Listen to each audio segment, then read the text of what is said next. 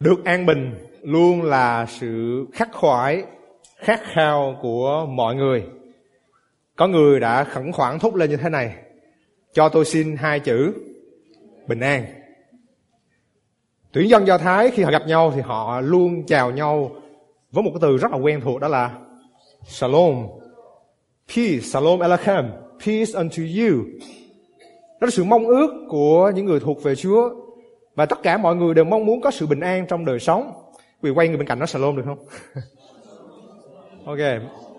Và đó là lời chúc của tôi cho quý vị buổi sáng hôm nay. Và trong một năm mới này chúng ta thật sự kinh nghiệm sự bình an ở trong Chúa. Một mùa xuân an bình như chủ đề chúng ta có trên màn hình đây. Xuân an bình. Một mùa xuân ở trong Chúa. Một mùa xuân thật sự kinh nghiệm sự bình an. Salom trong từ nguyên, trong nguyên ngữ, tiếng Hy Bá, nó một sự trọn vẹn, nó một sự hòa hợp. Và bình an, nói đến sự cân đối, sự bình lặng, sự an toàn. Và thường thường chúng ta gặp nhau, chúng ta hay chúc với nhau là chúc một năm mới an lành, chúc một mùa xuân an bình. Nhưng mà nói như vậy không phải ai cũng có được sự an bình đâu. Một bà kia không có sự bình an, mất ngủ nhiều năm bởi vì lo lắng, sợ ăn tới thăm nhà. Và thế là một đêm hai vợ chồng đang ngủ thì nghe tiếng lục đục ở dưới nhà dưới thì ông chồng bắt đầu xuống coi. Biết chuyện gì xảy ra không? Ăn trộm vào nhà. Ông chồng gặp ăn trộm này, ông chồng ông hơi vui, ông nói ăn trộm. Ông làm ơn lên lầu gặp nhà tôi được không? Bà đợi ông mấy năm nay rồi. Nhiều khi chúng ta trong đời sống mình thật sự khó có sự bình an giữa một thế giới với biết bao nhiêu những biến động, bất an, với những sự thay đổi, với sự bất định, bất trắc nhưng mà cảm ơn Chúa, chúng ta có thể có sự bình an trong Chúa và buổi sáng hôm nay tôi không phải chỉ chúc quý vị là có một mùa xuân an bình, nhưng mà có một bí quyết để quý vị có thể kinh nghiệm sự an bình đó ở trong Chúa có bí quyết từ lời Chúa và chúng ta sẽ học với nhau ba điều ba bí quyết để thật sự trải nghiệm mùa xuân an bình you will learn three keys to truly experience peace in the new year peace for the new year Xuân an bình, ba bí quyết. Và chìa khóa trong lời Chúa, thư Philip chương 4, từ câu 4 đến câu 7 mà chúng ta đọc chung với nhau lúc nãy. Và trong câu cuối, câu số 7, lời Chúa nói rằng, sự bình an của Đức Chúa Trời vượt quá mọi sự hiểu biết, sẽ gìn giữ lòng và ý tưởng anh em trong Đức Chúa Giêsu Christ. Đọc câu cái thánh này, câu hỏi đặt ra là sự bình an đó ra sao? Và sự bình an đó làm gì cho mình? Sự bình an đó là sự bình an cao cả vượt mọi sự hiểu biết sự bình an làm gì sự đó canh giữ gìn giữ lòng và ý tưởng chúng ta ở trong đức chúa giêsu christ trong cái vế đầu và vế cuối của câu thánh này mình thấy hai cái ý đó rất là rõ. Cái chữ canh giữ đây là một từ ngữ, thuật ngữ ở trong quân đội. Để nói những người lính canh gác và gìn giữ, một hình ảnh rất là quen thuộc với những người tín hữu ở tại Philip, cũng như chính với sứ đồ Phaolô tại đây. Tôi sẽ nói điều đó. Ở dưới sự canh giữ, ở dưới sự bảo vệ của quân lính La Mã. Và lời Chúa nói rằng sự bình an đó sẽ canh giữ lòng và ý tưởng. Tức là nó cả con người bên trong, cả con người bên trong khỏi sự lo lắng khỏi sự nghi ngờ khỏi sự mệt mỏi khỏi sự chán nản và sự bình an đó sẽ gìn giữ lòng và ý tưởng của anh em của chúng ta ở trong Đức Chúa Giêsu Christ. Sự bình an thật không đến qua con người, không phụ thuộc vào cảnh huống nhưng mà ở nơi con của Đức Chúa Trời là Đức Chúa Giêsu. Bởi vậy dẫu sống giữa một thời đại rất là bất ổn, một thời kỳ bất định, một thời buổi bất trắc và một thời điểm bất an đi nữa, chúng ta biết rằng chúng ta có sự bình an trong Chúa. Quý vị tưởng tượng hình dung, hình dung sự bình an đó như là một cái cái chăn rất là ấm, hay là cái mền điện mà quý vị được tặng trong mùa Giáng sinh vừa rồi đó, có ai sử dụng chưa? Ô trời lạnh mà đắp cái mền đó thì sao? Mình thấy nó ấm. Giữa cái thời tiết xe lạnh như vậy mình cảm nhận được sự ấm áp dễ chịu đến từng thớ thịt của mình. Nó xua đuổi những cái cơn gió lạnh của sự hỗn loạn bên ngoài. Nó xoa dịu những tiếng ồn ào của thế giới những sóng gió bên ngoài. Mình hình dung sự bình an đó nó sẽ chiếm hữu nó sẽ cai trị gìn giữ con người bên trong bên ngoài chúng ta ở trong Chúa Giêsu và đó là lời chúc của tôi cho quý vị trong năm mới này. Và qua lời Chúa chúng ta sẽ tìm thấy bí quyết để có thể kinh nghiệm một mùa xuân an bình ở trong Chúa. Khi sứ đồ Phaolô được sự thần cảm của Chúa Thánh Linh viết những lời này, không phải là ông đang nghỉ mát ở trên du thuyền, không phải ông đang ung dung tự tại được tự do ở một nơi nào đó, nhưng ông viết thư tín này khi ông đang ở, ở trong tù. Từ nơi ngục thất ông viết những dòng này để dạy dỗ, để hướng dẫn, để khích lệ dân sự của Chúa. Có được sự bình an ở trong Chúa. Và ba bí quyết này sẽ giúp chúng ta có được sự bình an đó. Và khi đọc lời Chúa mình đặt câu hỏi liền tại sao mà sứ đồ Phaolô ông lại có được sự bình an này? Làm sao có cái phương cách nào để có thể kinh nghiệm sự bình an đó giữa những lúc rất là khó khăn khi bị tù mà vui mừng bình an là sao? Thì lời Chúa sẽ chỉ chúng ta biết ba bí quyết để kinh nghiệm một mùa xuân an bình. Chúng ta sẽ học lời Chúa với nhau.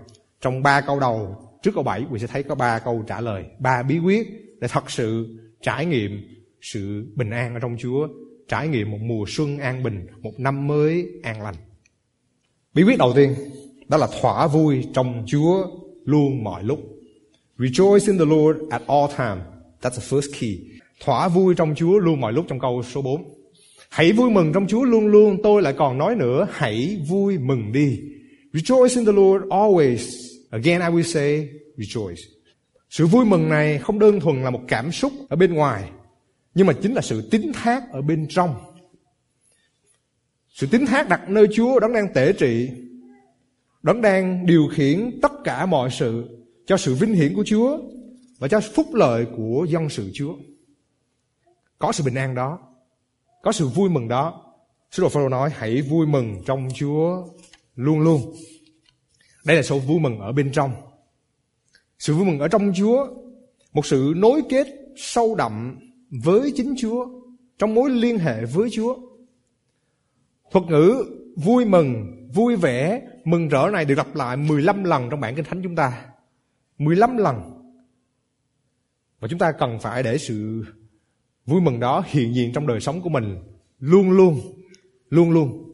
Động từ vui mừng ở trong nguyên ngữ nó thể cầu khiến hiện tại mang ý nghĩa rằng hãy cứ vui mừng trong Chúa, keep rejoicing. Và cộng với cái trạng từ là luôn luôn, nhấn mạnh nữa, hãy cứ vui mừng và cứ vui mừng liên tục, cứ vui mừng luôn mọi lúc, luôn mọi lúc. Làm sao có thể vui mừng luôn luôn được quý vị? Quý đặt câu hỏi phải không? Tại sao có thể vui mừng luôn luôn? Mình vui mừng trong một lúc, một giai đoạn nào đó thôi. Nhưng mà lời Chúa nói rằng có thể vui mừng luôn luôn. Bởi vì sự vui mừng thật, nó không phải là sự vắng mặt của nan đề, nhưng nó là sự có mặt của Chúa cứu thế. Sự vui mừng thật không phải là sự vắng mặt của nan đề, nhưng là sự có mặt của Chúa cứu thế. Và đó là chủ đề của cả sách Philip này. Trong bốn chương của sách Philip, chương 1, 2, 3, 4 thì thấy điều đó. Chúa Giêsu là lý do chúng ta có sự vui mừng. Bởi vì Ngài là mục đích của đời sống trong chương 1. Ngài là mẫu mực của đời sống chương 2. Ngài là sự mong đợi của đời sống chương 3. Ngài là sự mãn nguyện của đời sống chương 4. Ở trong chương 1, Sứ Phaolô ở trong cảnh ngộ ở tù đó ông nói rằng đấng Christ là sự sống của tôi, sự chết là điều ích lợi cho tôi vậy. Ông nhận biết Ngài là mục đích đời sống. Dù ở tù, ở trong cảnh ngộ rất là khó khăn như vậy, ông nói tôi vui mừng được bởi vì tôi có Chúa. Ngài là mục đích. Trong chương 2, con người cái tôi có thể đánh mất sự vui mừng đó. Ông nói không, hãy nhìn xem Chúa. Ngài là mẫu mực để mình noi theo. He's the pattern. Hãy đồng có một tâm tình như đấng Christ đã có trong chương 2 câu 5. Trong chương thứ ba, của cải sự nhờ cậy nơi vật chất những điều mình có, kiêu ngạo những gì mình đang đạt được có thể khiến mình đánh mất sự vui mừng. Nhưng sứ đồ nói không. Chúa là sự mong đợi của tôi, Ngài là tất cả, Ngài là phần thưởng đời sống của tôi. Vì cớ đấng Christ tôi coi sự lời như là sự lỗ. Tôi coi hết thảy mọi sự như lỗ và sự nhận biết Chúa là quý hơn hết. Trong chương 3 câu 7 câu 8. Qua chương thứ tư, những phiền ưu lo lắng có thể cướp mất sự vui mừng. Nhưng mà Chúa là sự mãn nguyện của đời sống. Ngài là sự mãn nguyện là điều chúng ta tìm kiếm. Bởi vậy, chúng ta có thể có sự vui mừng này. Và phòng khi độc giả của ông đang thả hồn theo mây mà quên mất, ông nhắc lần nữa. Tôi nói lại lần nữa. Tôi còn nói nữa. Again I will say. Rejoice. Hãy vui mừng. Hãy vui mừng trong Chúa. Quý bà anh chị em và tôi chúng ta có thể vui mừng. Và vui mừng vì một lý do nào đó, trong một thời điểm nào đó. Nhưng vì chúng ta có Chúa, vì chúng ta ở trong Chúa, chúng ta có thể kinh nghiệm sự bình an của Đức Chúa Trời này và có thể vui mừng trong mọi cảnh huống. Có thể vui mừng ở trong Chúa luôn mọi lúc. Đó là bí quyết đầu tiên. Bí quyết thứ hai, để có thể một mùa xuân, có một mùa xuân an bình là gì? Thứ nhất là thỏa vui trong Chúa luôn mọi lúc. Thứ hai, thể hiện nhu mì với mọi người. Thể hiện nhu mì với mọi người. The first key to have peace for the new year is to rejoice in the Lord at all time. Secondly, to reveal your gentleness to all men. Verse 5, câu số 5. Hãy cho mọi người đều biết nết nhu mì của anh em, Chúa đã gần rồi. Cho mọi người biết nết nhu mì, hãy tỏ bày, hãy thể hiện sự nhu mì đó cho mọi người, hãy cho mọi người biết. Thỏa vui trong Chúa là thái độ với chính mình. Thể hiện nhu mì là thái độ đối với người khác. Một cái là hướng nội, một cái là hướng ngoại, người thấy không? Từ ngữ nhu mì ở đây trong nguyên ngữ Hy Lạp là một từ rất là giàu ý nghĩa và rất là khó để chuyển ngữ để thông dịch. Có thể lột tả hai chữ nhu mì này không phải đơn giản. À, một sư MacArthur khi ông dịch cái chữ này ông nói rằng có một số nỗ lực để nắm bắt ý nghĩa của nó. Có thể dịch cái chữ này là một sự hiểu chuyện ngọt ngào, a sweet reasonableness, một sự hào phóng, generosity, thiện chí, goodwill, sự thân thiện, friendliness, sự cao thượng, sự khoan dung với lỗi lầm người khác, sự nhân từ đối với thất bại của người khác, sự bao dung, sự khoan hồng, sự điều độ, sự chịu đựng, sự dịu dàng. Đó là những ý nghĩa khác nhau của cái chữ nhu mì đó. Và lời Chúa nói rằng chúng ta cần phải thể hiện sự nhu mì này với mọi người. Tỏ bày sự nhu mì đó ra. Người khác cần phải nhìn thấy. Đó là đức tính mà người khác cần nhìn thấy trong chúng ta. Mà mọi người cần nhìn thấy. Không phải mình chỉ nhu mì với những người gọi là dễ thương. Nhưng ngay cả những người thương không dễ nữa. Mình cũng cần phải tỏ bày điều đó. Không phải là bánh ít trao đi, bánh quy trao lại. Ai sao tôi vậy? Nhưng không. Thể hiện sự nhu mì, tỏ bày sự nhu mì đó cho người khác. Có lẽ một số quý ông bà chị em gặp tổn thương trong đời sống. Có những người khiến mình đau lòng. Có những người khiến mình phật lòng. Khiến mình buồn lòng. Lời Chúa nói chúng ta cần đáp lại với thái độ nào? Nhu mì, chịu đựng, bao dung. Bao dung chứ đừng bung dao. Cái tiếng Việt mình nó cũng chơi chữ nguy hiểm quá. Thể hiện sự nhu mì đó tỏ bày ra. Và có lẽ một số quý ông bà chị em có thể bị những anh em trong Chúa, bị những người gọi là những cơ đốc nhân khiến mình tổn thương. Nếu đó xảy ra tôi có thể xin đại diện cho con cái Chúa xin lỗi quý vị. Có thể quý vị mất lòng tin đến những người thuộc về Chúa, nơi con cái Chúa bởi vì thấy cái những người đã khiến cho mình buồn lòng, khiến cho mình bị vấp phạm. Nhưng thưa quý vị, dẫu đi gì đi nữa, chúng ta theo Chúa chứ không phải theo con người. Đừng vì giận nhau mà bỏ hội thánh. Đừng vì buồn lòng nhau mà bỏ Chúa. Phải không ạ? À? Đến với Chúa. Chúng ta theo Chúa. Lời Chúa nói, hãy nhìn xem Đấng Christ là cội rễ cuối cùng của đức tin.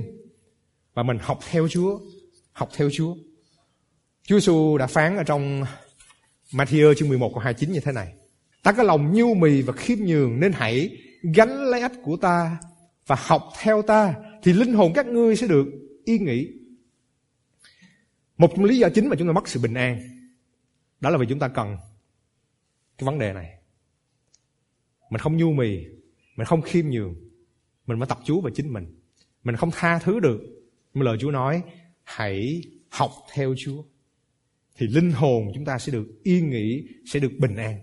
Bởi vậy bí quyết thứ hai để có sự vui mừng đó chính là thể hiện sự nhu mì với mọi người. Lý do là sao? Cái vế thứ hai là rằng Chúa đã gần rồi. Chúa đã gần rồi. The Lord is near. Khi mà đọc cái câu này, nó có thể hai cái ý nghĩa khác nhau. Thứ nhất là Chúa sắp trở lại. Thứ hai rằng nói rằng Ngài đang ở gần. Chúa sắp trở lại, tức là Ngài gần ở trong cái phương diện thời gian. Nearness in time. Chúa ở gần, tức là trong phương diện không gian. Nearness in space. Có thể hiểu trong hai ý nghĩa đó. Chúa đang đến gần rồi. Chúa sắp trở lại rồi. Nếu Chúa sắp trở lại, quý vị cần dặn nhau không? Có thể sống cho nhau trong sự yêu thương, tha thứ nhau như Chúa tha thứ chúng ta trong đấng Christ không? Và nhiều học giả tin rằng thật sự nó có thể cái nghĩa rằng Chúa đang ở gần trong phương diện không gian nó sát hơn với cái văn mạch ở đây. Tức rằng nhận biết sự hiện diện của Chúa ở với chúng ta. Chúa đang ở với chúng ta. Và khi nhận biết điều đó, sống trong sự hiện diện đó thì chúng ta có thể đối xử với nhau trong sự nhu mì như chính Chúa Nhận biết Chúa đang ở gần đem đến cho chúng ta sự bình an. Công cậu bé hỏi cha mình rằng, ba ơi, Đức Chúa Trời lớn cỡ nào hả ba? Thì người ba đang tìm cách giải thích cho con thì thấy chiếc máy bay bay ngang qua thì nó nói, con thấy chiếc máy bay đó không? con thấy máy bay đó lớn hay nhỏ nó nhìn nó ô nhỏ lắm ba con thấy nó bằng trong ngón ngón tay của con à và rồi người cha nói dạ mình có thể thấy như vậy đó và con lên xe và người cha chở đứa con đó đến gần phi trường để nó thấy chiếc máy bay đó cận cảnh hơn thì lúc đó người ba hỏi con con thấy chiếc bay lớn không con nói wow máy bay lớn quá ba con tưởng nó nhỏ lắm mà lại gần nó quá lớn đi thì người cha mới nói con ơi sự nhìn biết chúng ta về Chúa nó tùy thuộc vào cái sự gần gũi chúng ta với Chúa. Chúng ta càng gần Chúa thì chúng ta thấy Ngài càng lớn, càng vĩ đại. Chúa đã gần rồi. Nearest in space. Nhận biết sự hiện diện của Chúa, Ngài đang ở gần chúng ta.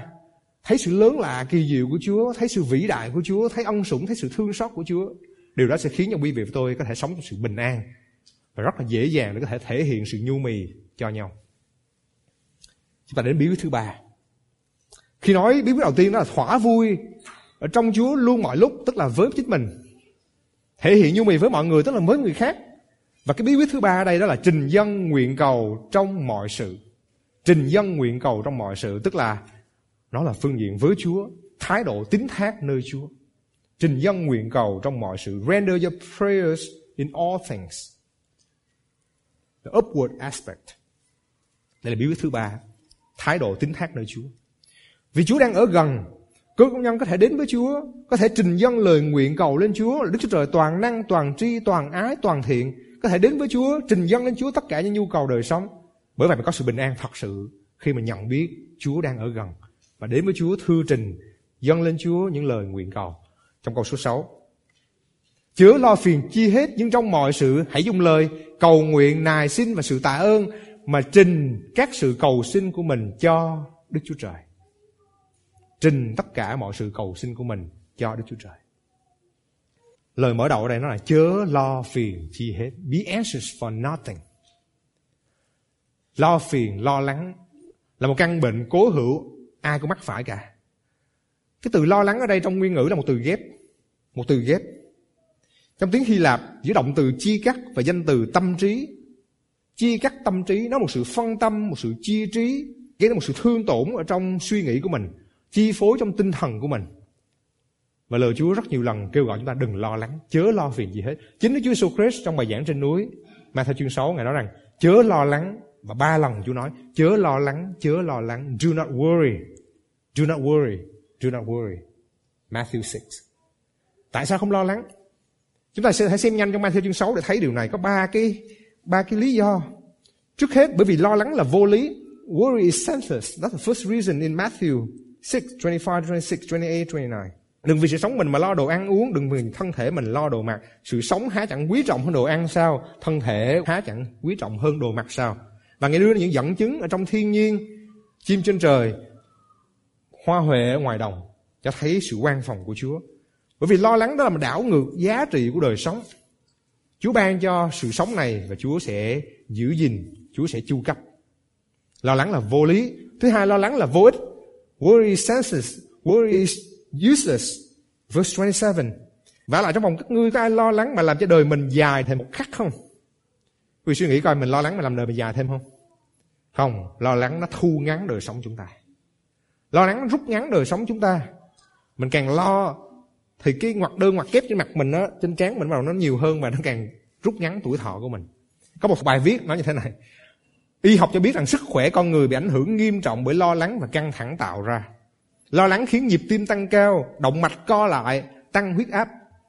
Tăng huyết áp dẫn đến cơn đau tim hoặc đột quỵ. Lo lắng và căng thẳng sẽ làm tăng cholesterol, dẫn đến sơ cứng động mạch căng thẳng cũng làm tăng nồng độ đường trong máu và trong thời gian dài có thể dẫn đến bệnh tiểu đường loại 2 Căng thẳng sẽ làm suy hệ thống miễn dịch của cơ thể, sẽ làm cơ thể bị dễ nhiễm bệnh. Tóm lại, nguyên nhân của những bệnh tật như trào axit, nổ mề đai, trầm cảm, tiêu chảy, mụn trứng cá, mất ngủ, đau nửa đầu, mệt mỏi mãn tính, cao huyết áp, rất bao tử và nhiều vấn đề khác vì lo lắng. Vì sao lo lắng có ích lợi không? Không. Lo lắng là vô lý và thứ hai nó là vô ích nữa. Không giải quyết được vấn đề mà làm cho rối trí hơn. Tôi có một cái chart này quý vị nhìn để mình thấy lo lắng có giải quyết được vấn đề không nha. Lời nó chớ lo phiền gì hết. Tại vì mình đặt câu hỏi Trong đời sống gì có nan đề không Có Ok Nếu có vấn đề thì mình làm gì well, Nó không chứ ai nó không thì Không lo lắng làm gì phải không Bây giờ nếu có nan đề thì sao Nếu mà có nan đề Cái câu hỏi đặt ra là có giải quyết được không Giải quyết được không? Nếu mà giải quyết được thì không còn lo lắng nữa phải không ạ? Nếu không giải quyết được thì sao? Lo lắng làm gì? Như vậy mới thấy rằng không cần lo lắng. đấy There's no reason to, to worry. It's useless. Lo lắng là vô lý, là vô ích. Và thứ ba là vô tín. Trong những câu 30 của Matthew chương 6. Worry is senseless. Worry useless. In the last verse of Matthew 6. Worry is faithless. Faithless. Hỡi kẻ ít đức tin, you are little faith. Loài cỏ ngoài đồng là giống nay còn sống mai bỏ vào lò mà Đức Chúa Trời còn cho nó mặt đẹp thể ấy thay huống chi là các ngươi. Hầu hết vấn đề lo lắng con người mình là vì sao?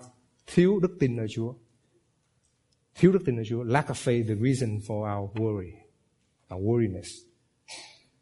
Chúa sẽ nói môn đồ của Chúa.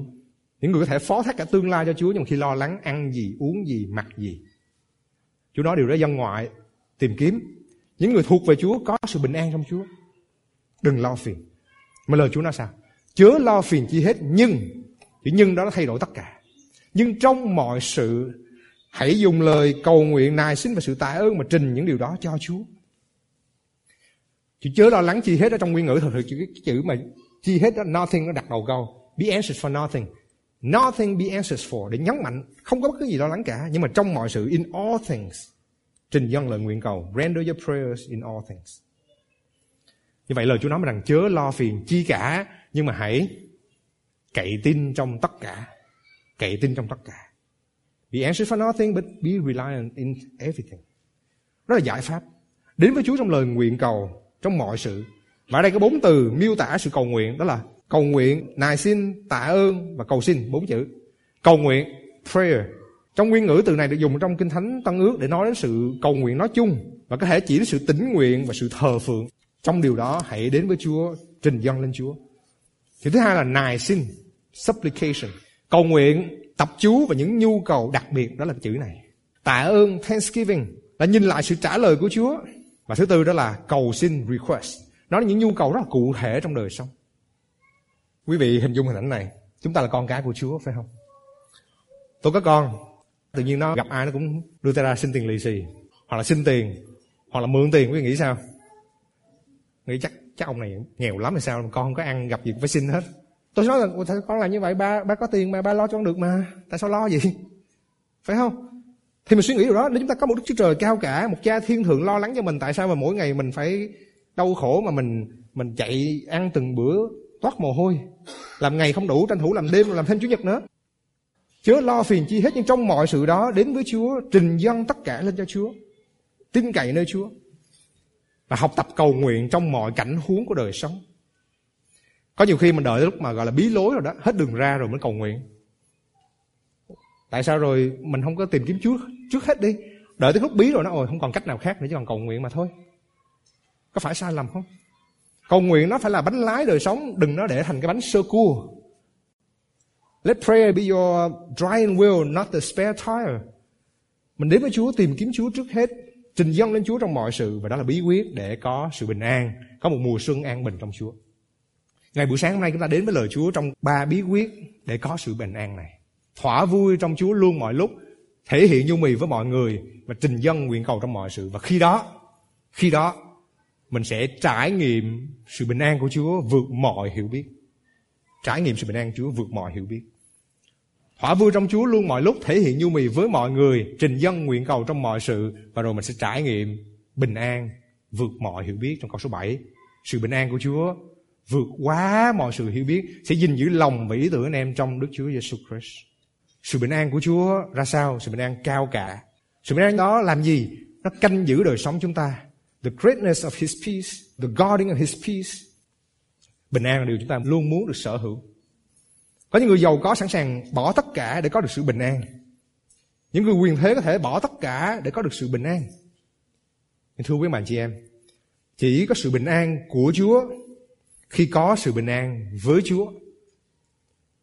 Tôi nói một lần nữa, chúng ta chỉ có sự bình an của Chúa khi có sự bình an với Chúa. You can only have the peace of God when you have peace with God. Và đó là ba khía cạnh của sự bình an ở đây. Bình an với Chúa vì khi có sự bình an với Chúa, mình sẽ có sự bình an ở trong tâm hồn của mình. Vì khi có sự bình an trong tâm hồn, mình sẽ có sự bình an cùng tha nhân. Lý do mà con người mất sự bình an với nhau bởi vì không có sự bình an nội tâm, sự bình an bên trong. Mà lý do con người không có sự bình an bên trong bởi vì không có sự bình an với Đức Chúa Trời. Lời Chúa phán khi con người phạm tội thì chống nghịch với Chúa. Ở dưới sự đoán phạt của Chúa, under the wrath of God, there's no peace. And without that peace, you have no inner peace, and there's no peace expressed outwardly. Sự bình an hướng thượng nó dẫn sự bình an hướng nội và dẫn sự bình an hướng ngoại. Quý bà chị em có sự bình an với Chúa chưa? Ở trong Roma chương 5 câu 1 nói rằng Vì vậy đã được xưng công chính bởi đức tin Chúng ta được bình an với Đức Chúa Trời qua Đức Chúa Giêsu là Chúa chúng ta. Được xưng công chính, được kể là công bình, được kể là vô tội bởi đức tin.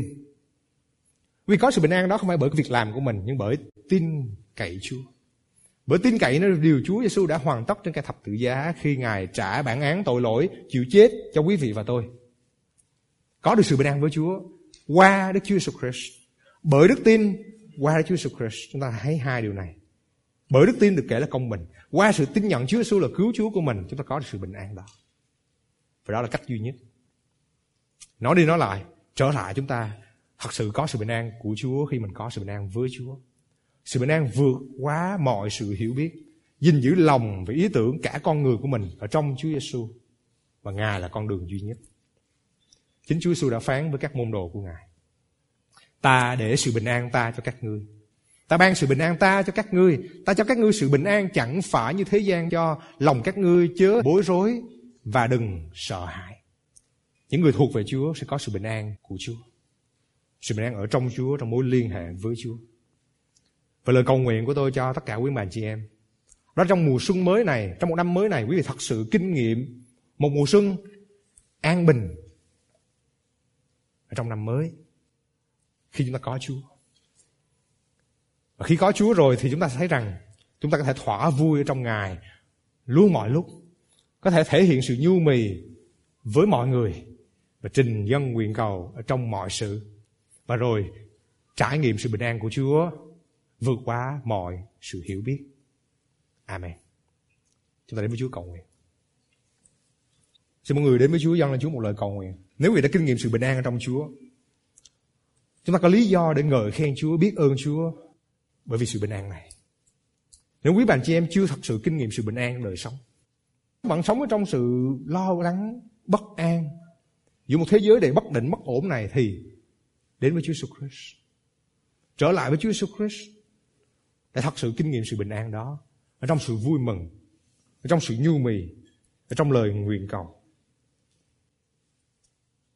Quý vị có thể tiếp chuyện chúng tôi có thể tiếp tục trở lại để tìm hiểu để biết thêm về Chúa Jesus Christ để đón nhận sự bình an ở trong Ngài. Lạy Cha Thiên Thượng buổi sáng nay chúng con đến với Chúa. Và chúng con đến với lời của Chúa. Chúng con chúc nhau một mùa xuân an bình. Mà cảm ơn Chúa lời Chúa cho chúng con biết có bí quyết. Bí quyết đó là ở trong Ngài. Ở trong Chúa chúng con có thể thỏa vui ở trong mọi lúc. Thể hiện sự nhu mì với mọi người và có thể trình dân những nhu cầu của Chúa tất cả mọi sự, mọi vấn đề. Con cầu nguyện Chúa cho những con dân Chúa biết điều đó để có thể đến với Chúa. Tìm kiếm Chúa và trải nghiệm sự bình an thật sự đó ở trong Ngài. Sự bình an vượt quá sự hiểu biết chúng con.